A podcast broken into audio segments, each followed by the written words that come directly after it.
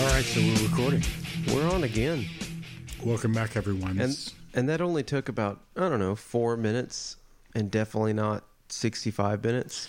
Oh, it was easily ninety minutes. Yeah, that was a that was a big process. So let me, let me tell you guys, if you guys are ever going to work with uh, sound recording software, uh, take yourself an Ativan before you do it. Two milligram. Four. Yeah. Have the four. You should have the four. Yeah, you should have the four. So uh, what we're really uh, basically both been interested in uh, all week is uh, this thematic thing of... Um, major depressive disorder uh, and the, and how it's continual or on a continuum. What's the proper conjugation of con- continuous? I, is it continuum? Continui? That's plural. Continualius. That's okay. Yeah, we'll take that. I'm going to make up words a whole lot, so you guys are going to get used to that. But uh, we we based basically what... Um, what we did our homework on was uh, on uh, uh, major depressive disorder uh, lectures from Doctor Robert Sapolsky from Stanford University, who is brilliant. And uh, that beard, first of all, can we just comment on Sapolsky's beard for a second? He looks like any random guy that you'd see in a laundromat on a Sunday afternoon. Yeah. Yeah, and not a nice laundromat. We're, no, the seedy, seedy laundromat. It's it's bad laundromat. They only take nickels, actually. You put the dollar in the machine, it gives you nickels. It's weird. You don't want to go there.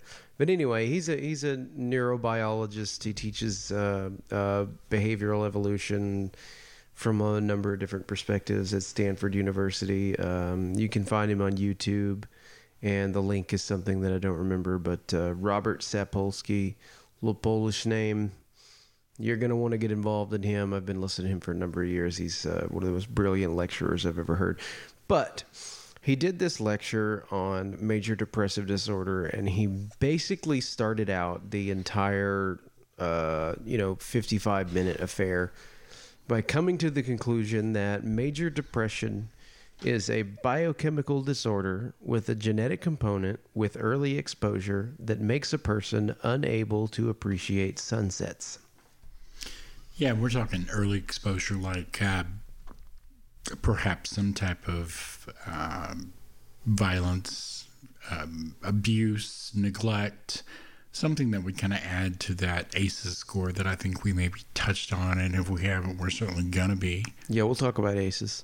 ACEs is so key to adding up and, and really being able to identify a lot of the victims that are falling into these um major depressive disorders, but really across the spectrum of a number of things that are going wrong with people mentally and emotionally. Right. And and as a society, we um, will use the word depression pretty loosely, but we're not talking about depression like a traumatic event happens to you, a loss of a job, a loss of a child, a loss of a spouse, something like that. And you come out the other side and you're okay. What we're talking about is major depressive disorder, where we've got these uh, these components that are, these things happen to you and you fall into a deep depression and you stay that way for months, or nothing at all happens to you and this is all a chemical thing that's taking place and you stay that way for months, sometimes cyclically. Uh, and, and it's, uh, uh, that's like the technical definition for, um, major depressive disorder. And I guess coming, coming right out of the gate on it, um, you see a lot of these features with major, major depressive disorder. Uh, they call it, uh, anhedonia, uh, hedonism, I, I think Greek, um, meaning, um, uh, pleasure. So anhedonia means the inability to feel pleasure. And I know that most of us have gotten to the point uh, in life where we're unable to feel pleasure from anything at all, even if it's happening right now at this table. Well, you know, I think Sapolsky put it really well in the contrast that he drew between people that are suffering from, you know, anhedonia or major depressive disorder, and that when you look at people that are suffering from terminal conditions, such as, you know, let's say cancer for instance. Those people can get together, and as they're reconciling their condition, and maybe they they understand that it's not going to be much longer, and they're, in a way, the way Sapolsky put it, happy that it happened, almost in a sense that they were able to reconcile a relationship with their family or their God or whatever it is that they, they found identity with there in their last days. And they're like, you know, I really would have never appreciated all of these things had I not have known or had some designed end for myself. You don't see that with major depressives. They just can't appreciate anything. Yeah, because at that point, it's not because it, it's it's not. Let me let me let me back up a little bit.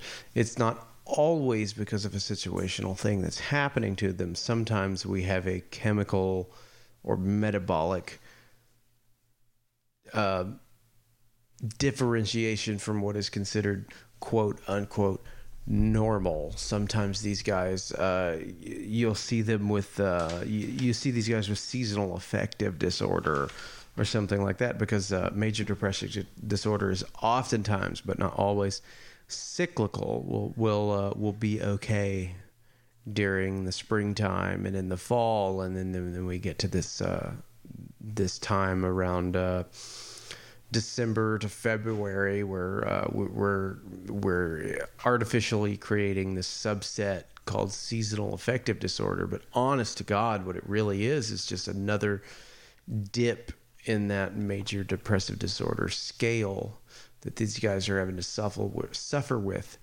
every day.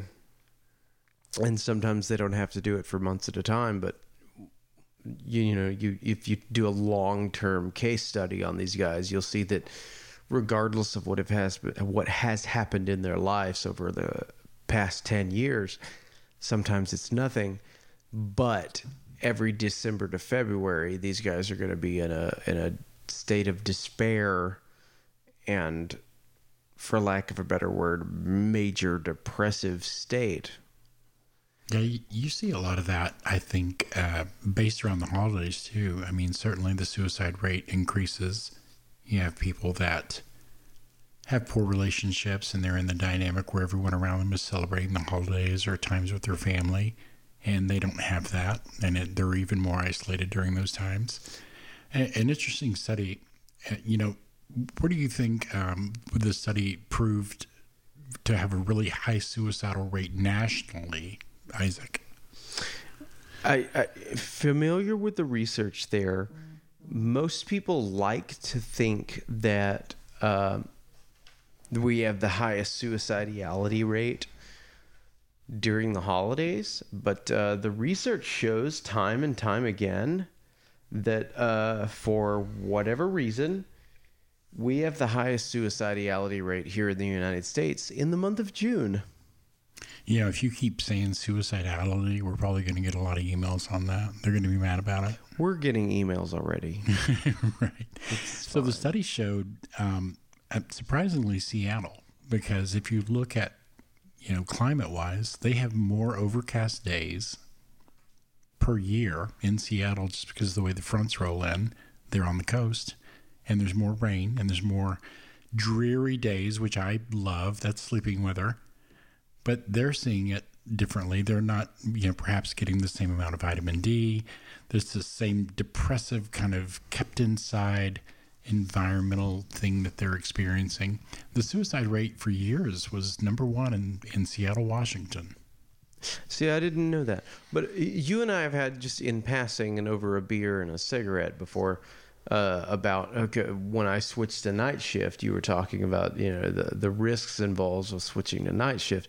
Expand on that in terms of, in terms of vitamin D and, and, and that kind of thing. Vitamin D is, uh, is an integral component for a number of biochemical reactions that happen in the body. People, it's been shown that people that don't engage in at least an hour of sunlight a day have a higher rate of depression.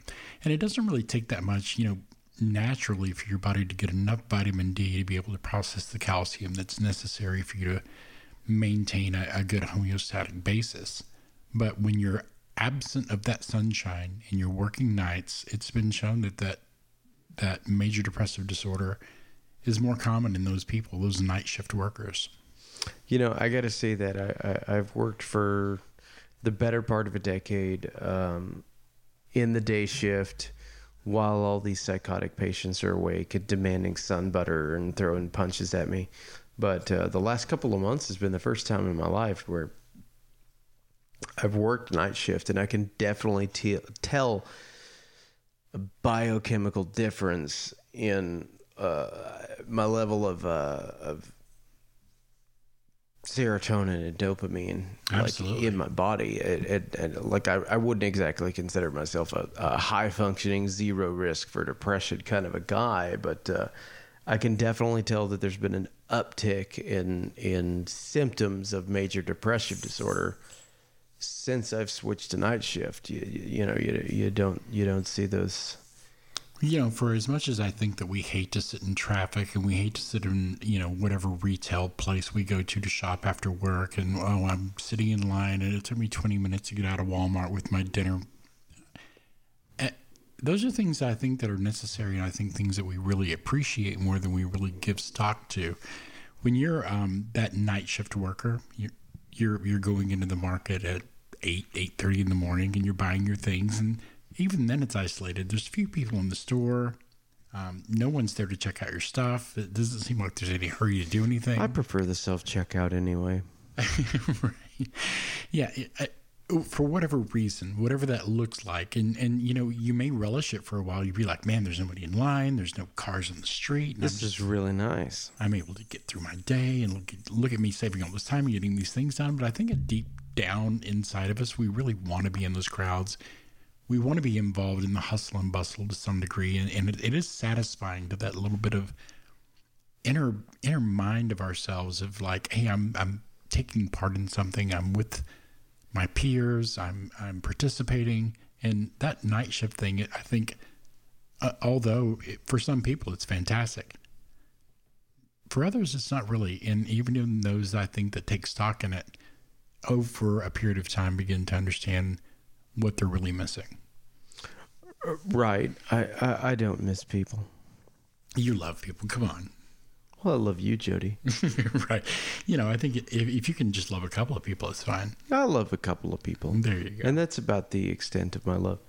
I, I don't necessarily love crowds, and certainly um, younger, I I relished getting out and getting in the crowd and feeling that sense of uh, social awareness that you get in that group mentality of enjoying things or even suffering. And, and it's just that something that you participate in that's larger than yourself. And uh, it's special.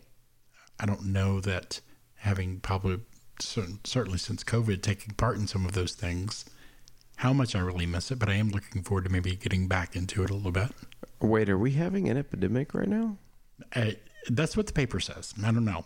I'm a nurse, so I go to work every day, and I that's, go to the store every day, and no one seems to tell me any differently. That's fake news, Jody. Yeah, you right. know that as well as I do. That's a Democratic hoax. So... Uh, You know, getting back to Sapolsky and the lecture that he, that he was putting out, and, and for anyone that wants to find this, it's on YouTube, it's on Spotify, it's widely available, and I would certainly encourage everyone to go out there. And it's on Hotmail, it's on MySpace. it's a, it's everywhere. It's on Angel Fire.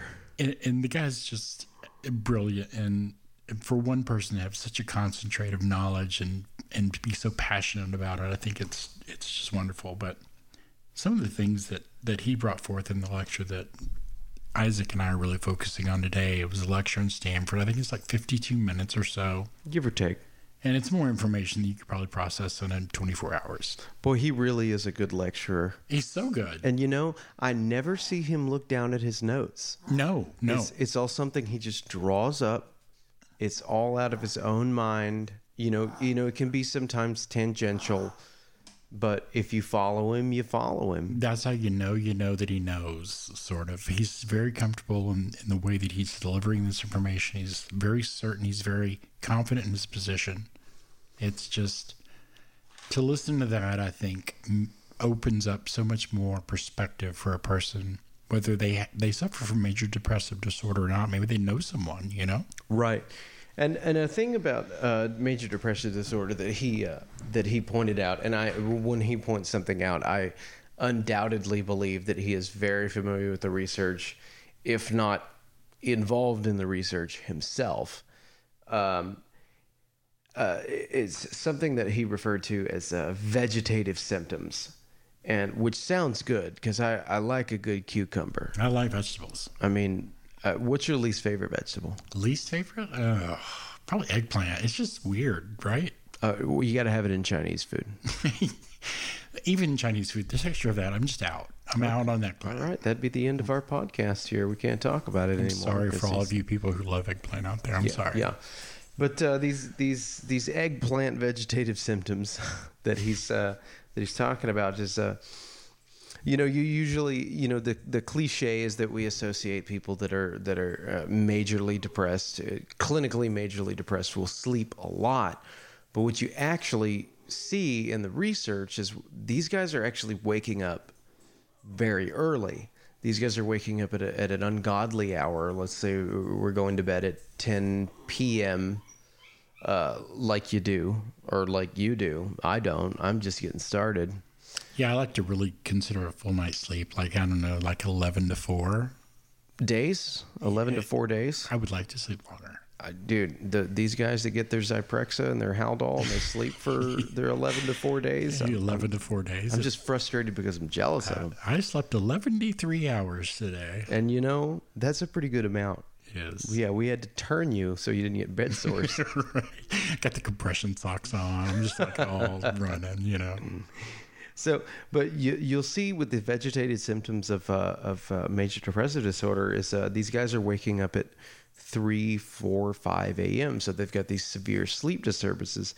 And and what you're seeing when in these studies, when you see people with major depressive disorder, is that they're, you know, you, you get a, you get a, for lack of a better word, normal person, and you put them in a sleep, a sleep study, and you see them drift from one phase of sleep to another, and everything is nice little waves, and you know your your sines and cosines, and they're and they're pretty nice. But with these major depressive disorder guys, you'll see um, you'll see jumping in and out of one phase of sleep within fifteen minutes of one another. The, there's this whole complete disorganization with the with the phases of the brain waves that are going on when they're asleep, because when they are actually sleeping, it's pretty shitty. Yeah, and it's I mean, shitty sleep. It really is, and and it, it plays out. You can see that in, in their behavior, even when they're awake. They're right. fatigued. They're they're slow to respond. They're disorganized in their speech. Because uh, when they when they wake up from a night like this, where you're just bouncing around like a ping pong ball between your different phases of sleep, and not in any particular order, it's more exhausting after they've slept than when they wake up. So.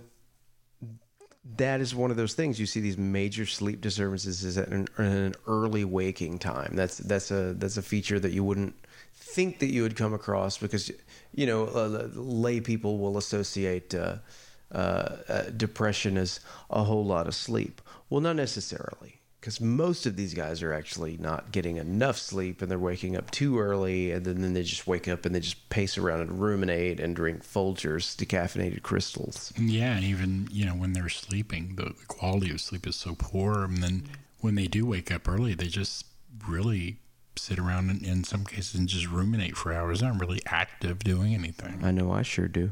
You do that anyway. That's true. I, I ruminate, and I'm not really active unless I'm at work. Right.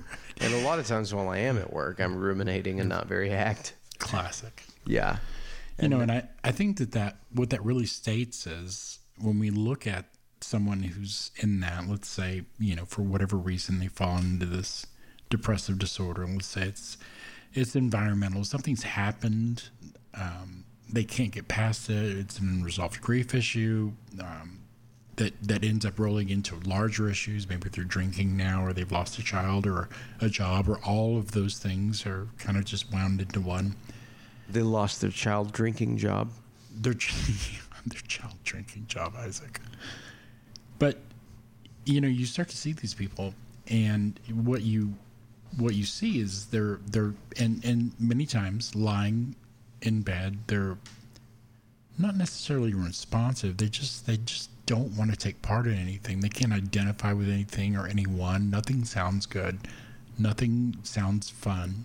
You can't get them to take part in anything, no matter what it is. Because it's hard. It is hard. Which brings us to our other symptom, this Sapolskyan, Sapolsky-esque uh, symptom of major depressive disorder is something that he is uh, referring to as psychomotor retardation, uh, which is mostly the way that he characterized it in the lecture that we've been, and we'll probably put a link up to this thing, uh, in the lecture uh, that Jody and I did our homework on, was uh, uh, a, a, a neurological symptom of the inability to do the laundry.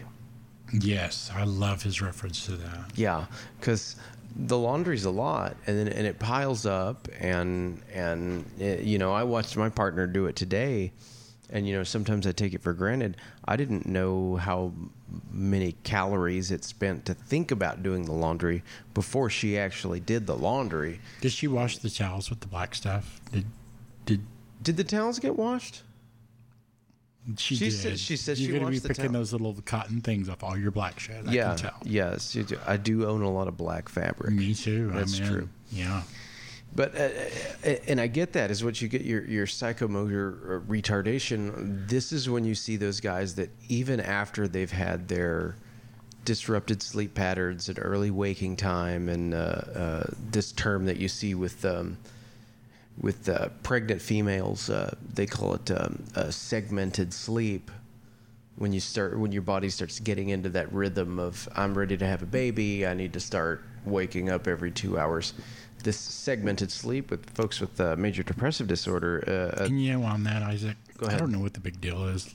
Having babies looks easy. Is it just me? No, honestly, any woman that's ever had a baby is just whining, right? It seems like a lot of complaining. No, it's fine. I've had hangnails that looked like they were worse than that. Easily.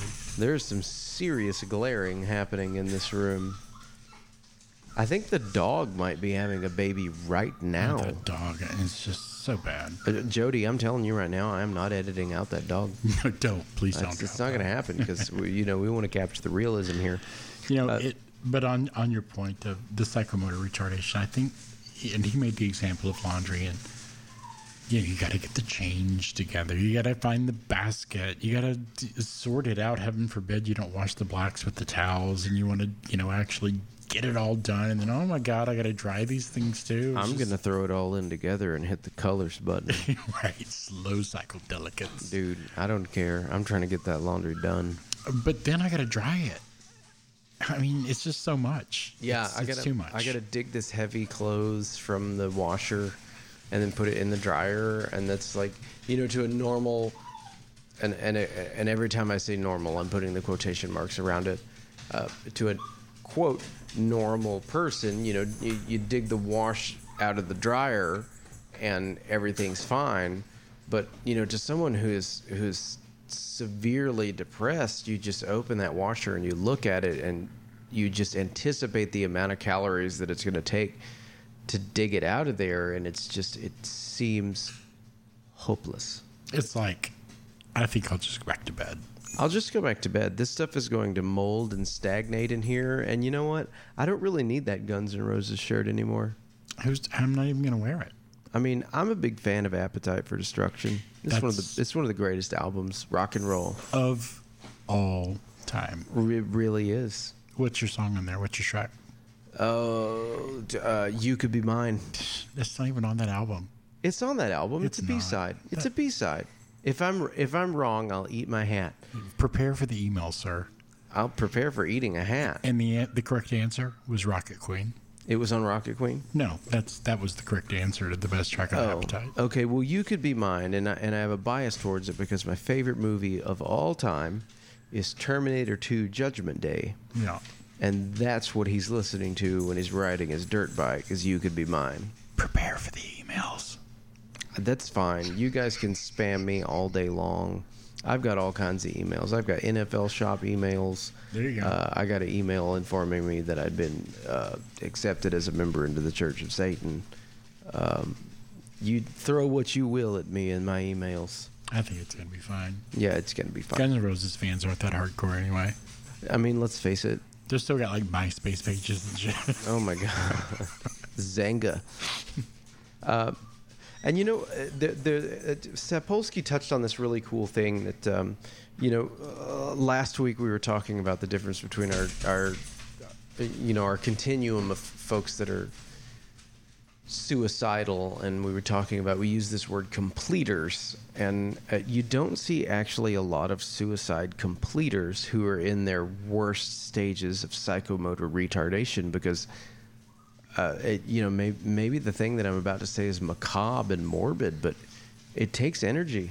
It's too much of a to plan. Kill yourself. Yeah, it's too much. It's hard. Yeah. If I can't even get the Appetite for Destruction T-shirt out of the washing machine, I'm not really interested in spending the calories that it takes to to to physically tear up the psych hospital sheets and make a noose out of it. That's just too much work. Yeah, I, you know, I think most often you see when people are coming out of that psychomotor retardation, maybe we get those patients into the hospital, maybe they they're just room bound for a couple of days. They sleep. They're not really socializing at all. Maybe they don't even get up for the first few meals. That's what happens when I show up to the hospital as a staff. Right. But then, you know, after a couple of days, maybe they see somebody out of the corner of their eye uh, on the first meal. Maybe they socialize a little bit. And maybe they're prompted to get up. And maybe they, maybe they even make a group, Isaac. And they start to kind of get up, and they're they're motion. They're, they got some motion going. And maybe they've come to talk to the nurse about a couple of medications. That's when they're super dangerous right then. Right. Because they figure, you know, I I just don't know if it's worth it. I mean, I'm looking around, and I remember going to bed thinking it wasn't worth it and kind of just lying there, and now that I'm up, it doesn't look that much better. Yeah, no, I'll just go back to my segmented and disrupted and awful sleep. Well, or maybe well. I'll, or maybe I won't. Maybe I'll start to figure out how to how to make a noose out of those hospital sheets. Or, it's not that hard.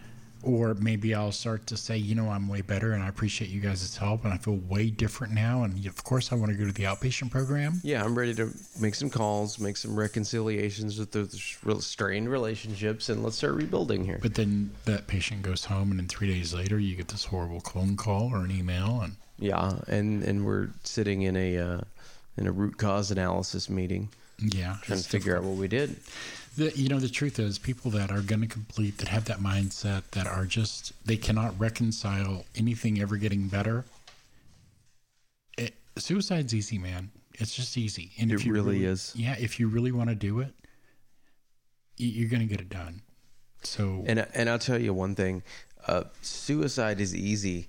Deciding not to commit suicide is way harder work yeah. than it is to commit suicide. It takes a whole lot more calor- caloric expenditure and, you know, mental gymnastics to, to make up your mind. We're like, okay, today I'm not going to kill myself. And there's so much work, I think, that goes in. You know, we talked last week, you know, my little scale of...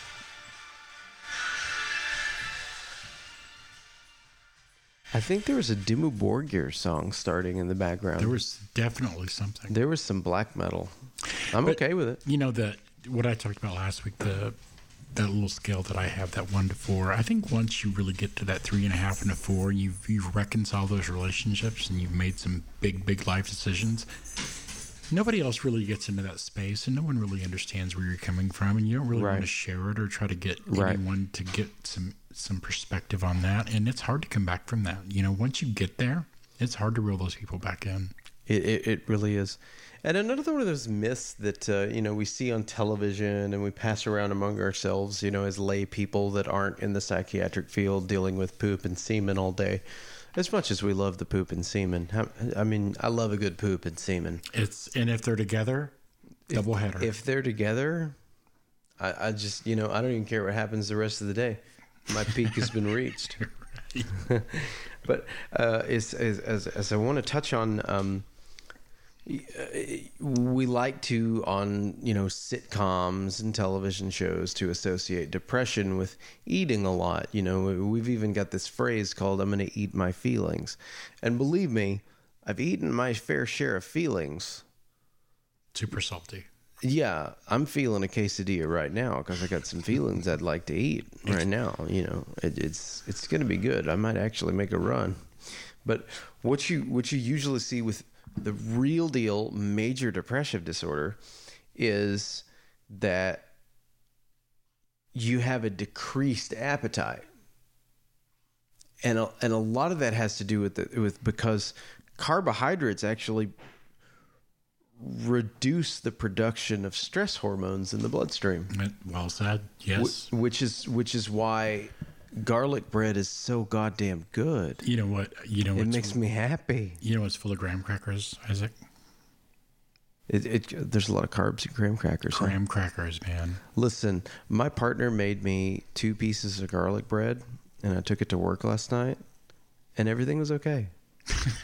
I ate two whole pieces of garlic bread. And that was that. And I was fine. Yeah. I was fine. I didn't care what happened. People busted down seclusion room doors. I don't care. I, I had garlic bread. I love your standard. It's nice and, and achievable. It really is. Just have a piece of garlic. We need to have it on hand at all hospitals. Like, this patient is having a suicidal episode. Who's got the garlic bread? Get the garlic bread. There you go. It's it's a code. What what would that code be?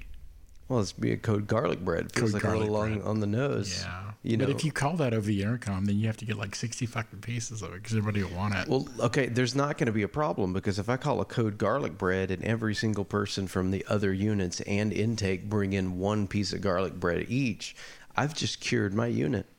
Deal. Deal. Everybody's okay. Working magic over there. It's garlic. It's the little things.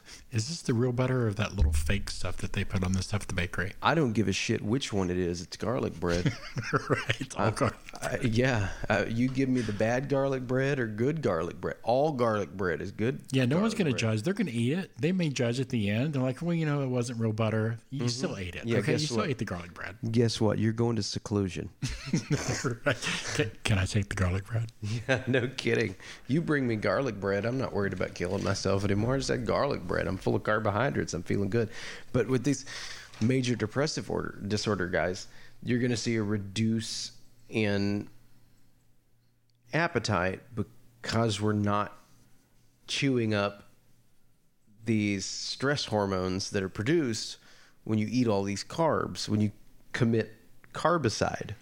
You know, you see those people, they'll, they'll skip four, five, six, eleven to three meals, and you ask them you're hungry, and like, no, yeah, I'm good. Not really. I'm if good. They answer you at all, you know, they're just generally very polite.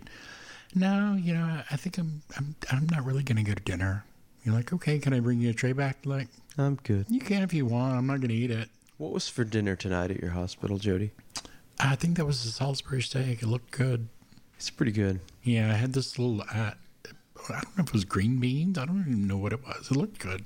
So my hospital tonight served turkey salad sandwiches. Now I want you to I want you to repeat that Wait, to yourself slowly. Was that on a croissant or just bread? It was on wheat bread.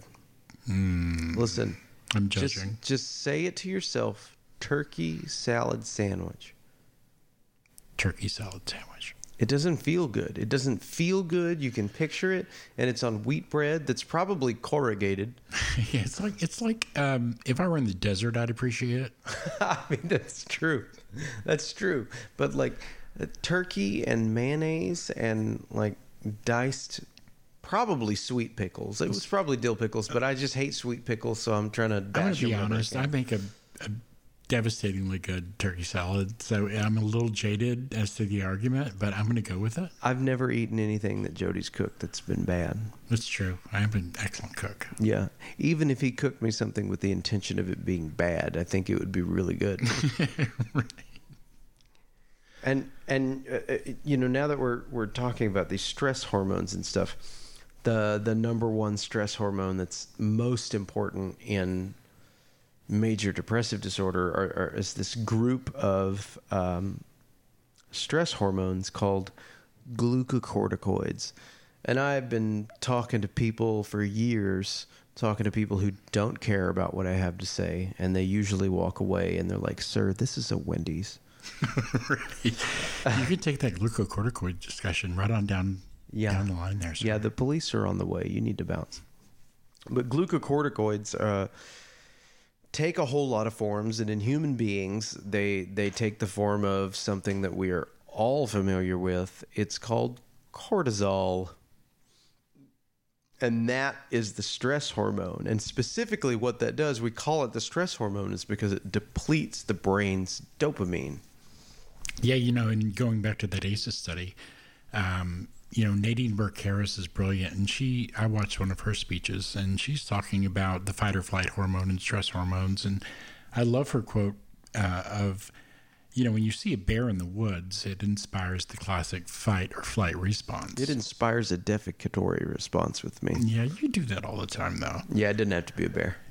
But she said, imagine if the bear comes home every day at five o'clock. So you have this repeat uh, introduction of these stress hormones, cortisol, and you're just bathing in it just daily. Right. Because you have this repeated stress response and how it begins to affect your overall biologic function. So if we see somebody in, in major depressive disorder that is just bathing in cortisol, basically, it's just release, it's just constant. Right. It's difficult to, to reconcile that physiologically and to begin to overcome that. Yeah. And, you know, and that also says something about, uh, well, it actually doesn't say anything at all about it, but I'm going to segue pretty deeply. We're going to do some mental gymnastics here. But uh, fetal environment. You guys didn't think we were going to get to fetal environment so close to the discussion about turkey salad sandwiches. I totally saw it coming, though. But here we are. Here we are. ninety seconds after turkey, turkey salad sandwiches, we're on fetal environment.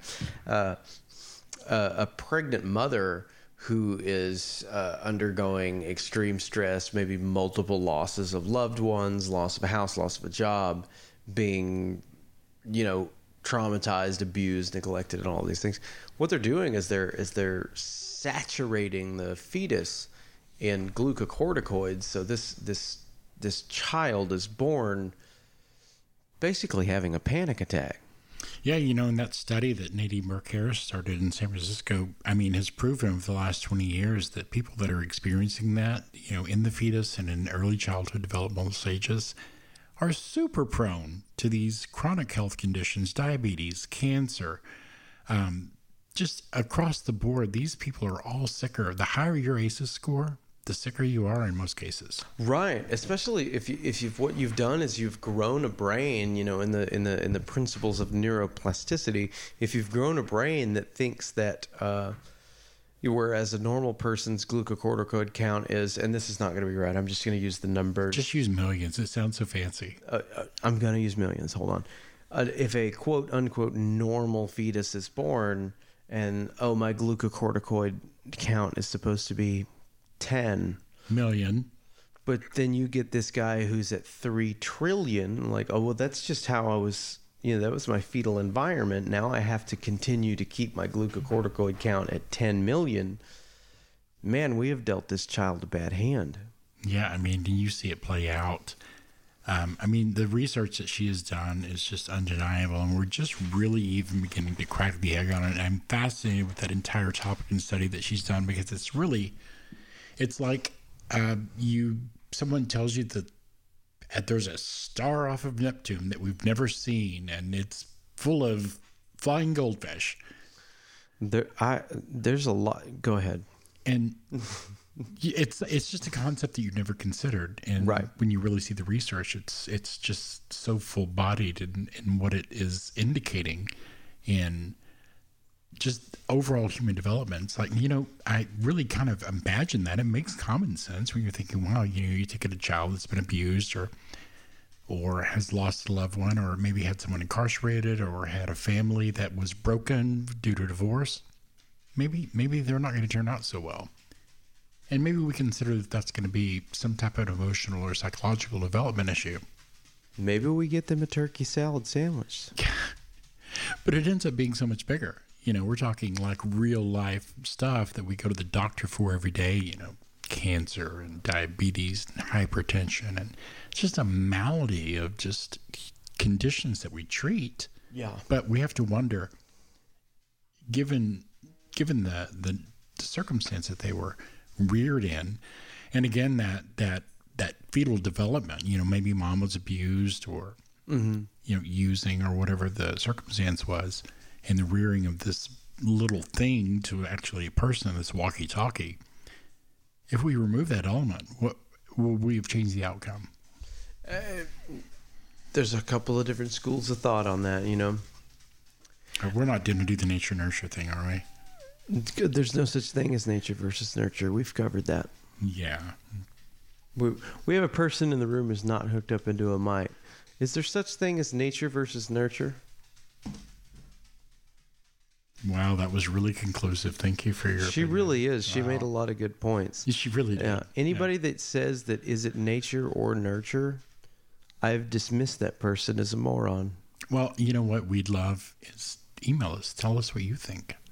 And I'll we'll, te- we'll read them all. And I'll tell you you're wrong. Yeah, you will. People, you, someone out there is going to be able to convince Listen, them. Listen, if you need them. your in- intellectual snobbery, you've come to the right place. What would Sapolsky say? I don't know. He would probably say something through a majestic beard. Sapolsky wouldn't even waste your time with such an such an infantile concept. He'd be like, He'd be like, I have a Ted Kaczynski beard to comb. I've got things to do. Oh boy. You know, and uh, it, it makes me think of this uh, this quote. Uh, I want to say it was Sigmund Freud, and I can't stand Sigmund Freud. I don't subscribe to his. Very many of his philosophies. That's, There's a few things that he touched on. That's not what your mom said. That's goddamn it. I walked right into that one, and I, I I give you that one. You get one free turkey salad sandwich. Perfect. Yeah. He, uh, he said that uh, depression is aggression turned inward, and I thought that was a really permeating syllogism of him to say. I mean, if he never really. Even if all you guys out there discount Freud, and certainly some of his concepts are, are, they're not for everyone, but we can certainly look to him as the father of psychoanalysis, and we did gain a lot, at least from the perspective of seeing people in a different light and asking some questions that we'd never thought to, to I ask before. And, I, you know, as a non-Freudian, I, I have to say that I am really sexually attracted to table legs. Okay. Yeah, there are some Freudian concepts there that are not that are not in question. It's it's indisputable. It's a fact at this point.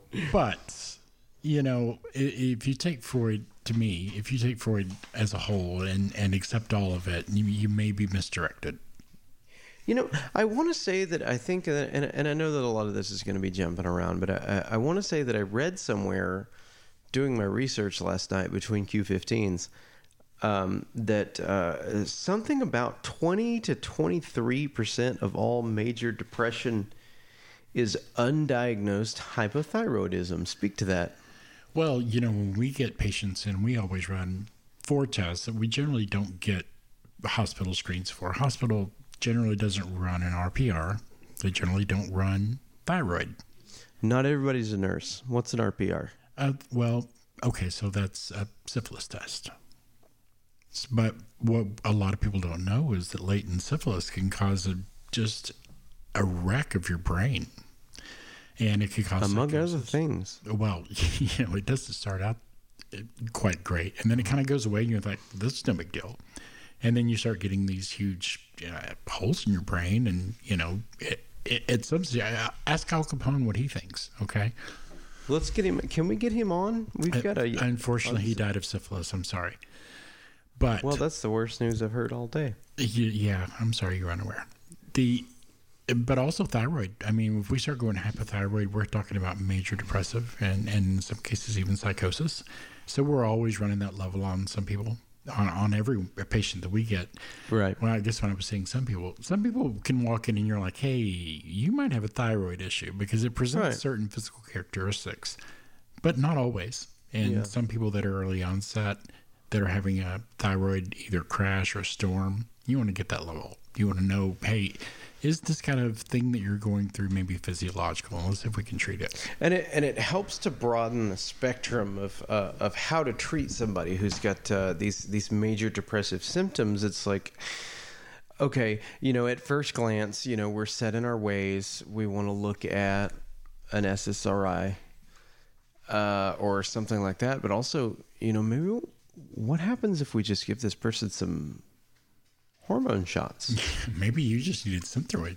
Maybe the maybe the nurse practitioner himself needs a hormone shot. Oh, I've seen that. Uh, yeah, it, it could it couldn't hurt. Right. You know, but uh, you know, with major depressive disorder, there's all these components. But basically, what you're hearing is that there's we we didn't touch on the genetic components a lot, but uh, there are some. Take my word for it. I'm a doctor. And that's not true. Doctor Isaac. Oh, that doesn't even have a good ring to it. Yeah, I would make up a different name. Shivago. There. Yeah. Uh, uh, hormonal and environmental and fetal environmental and early exposure. And like when we look at a depression case, like, oh, they have depression. Like, like if you guys have a chart that looks at like, t- take an extra second and think about this huge gamut of things that can cause or exacerbate a major depressive disorder. Do they have hypothyroidism? Uh, what was their fetal environment like? What can I do about that? Yeah, you know, I love in the Sapolsky when he's really talking about the, the biophysical um, tie-ins to major depressive disorder. I love the part in the lecture where he's like, you know, you don't take a diabetic and go, oh my God, well, with all this insulin stuff, just get over it. I mean, just quit, just stop. Yeah, wow, thanks, I'm cured. Yeah, this this insulin thing you're doing, it's just ridiculous. Just, I mean, come on, just get, get over that. That's, come on. Yeah, insulin, what a crutch that is. Right. So, but when we see depressives, you're like, hey, why don't you just get out of bed and just appreciate yeah. life? I mean, have you have you so tried, much going for you, man. Have you tried going kayaking? Yeah. Oh, you know what you need? You need a hobby. Yeah. Here, here's a crystal. If I see one more person with a crystal, it's just, oh, I oh my take God. It. Not you. Yeah, not not that crystal. Not the crystal in the room. Different has crystal. Nothing to add, but uh, jaunty looks. Um, but... It, the wow thinks I'm cured subreddit that you've basically uh, summarized the entire thing. Don't you have to charge those in a full moon? I think I, I had a patient that was like, hey, I have some crystals I need to charge. It's the full moon tonight. Do you mind if I go outside at midnight? And I'm like, I don't think that's good. Listen, standard issue crystals these days are U S B C. You don't have to wait for a full moon. You can just plug them in and the, oh, and the thing in the back. Oh, see, I didn't know that. Yeah. As she a, was playing me is what you're saying. Yeah. As a crystal expert... which I am not. That's a fact. Well, there you go. So that was a whole lot of information about major depressive disorder. And turkey salad sandwiches. There was a little bit of information about them.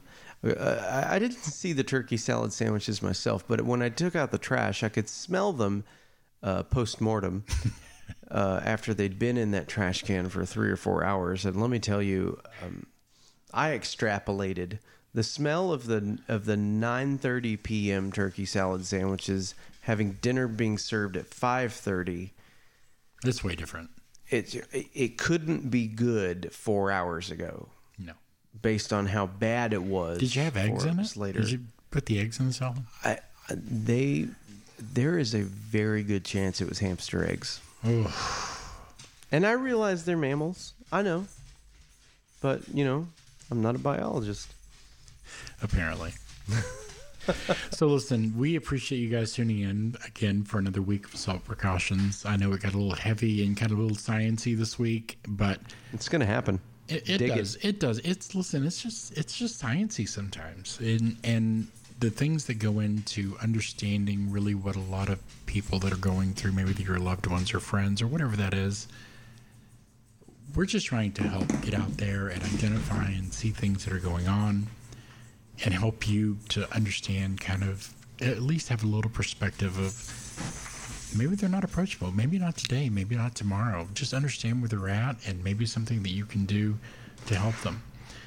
We're, again, going to reach out and to anyone out there that's listening who may be experiencing some depression or having a difficult time and let you know that you're not alone. There is always a number that you can reach. It's one eight hundred two seven three eight two five five. They will pick up the phone on the first ring, and they will listen to everything you have to say, no matter how long it is or what it is. They're great people. They've been doing this for a long time, and they can certainly get you pointed in the right direction. They're pretty talented. If you call them and ask them about how to make a turkey salad sandwich, I don't think that's what they're there for. But if, you know, you're really in crisis, you give them a call. They probably still try to help you, though. They're good people. I, I would. Yeah. I appreciate you guys listening. All right. See you guys next week.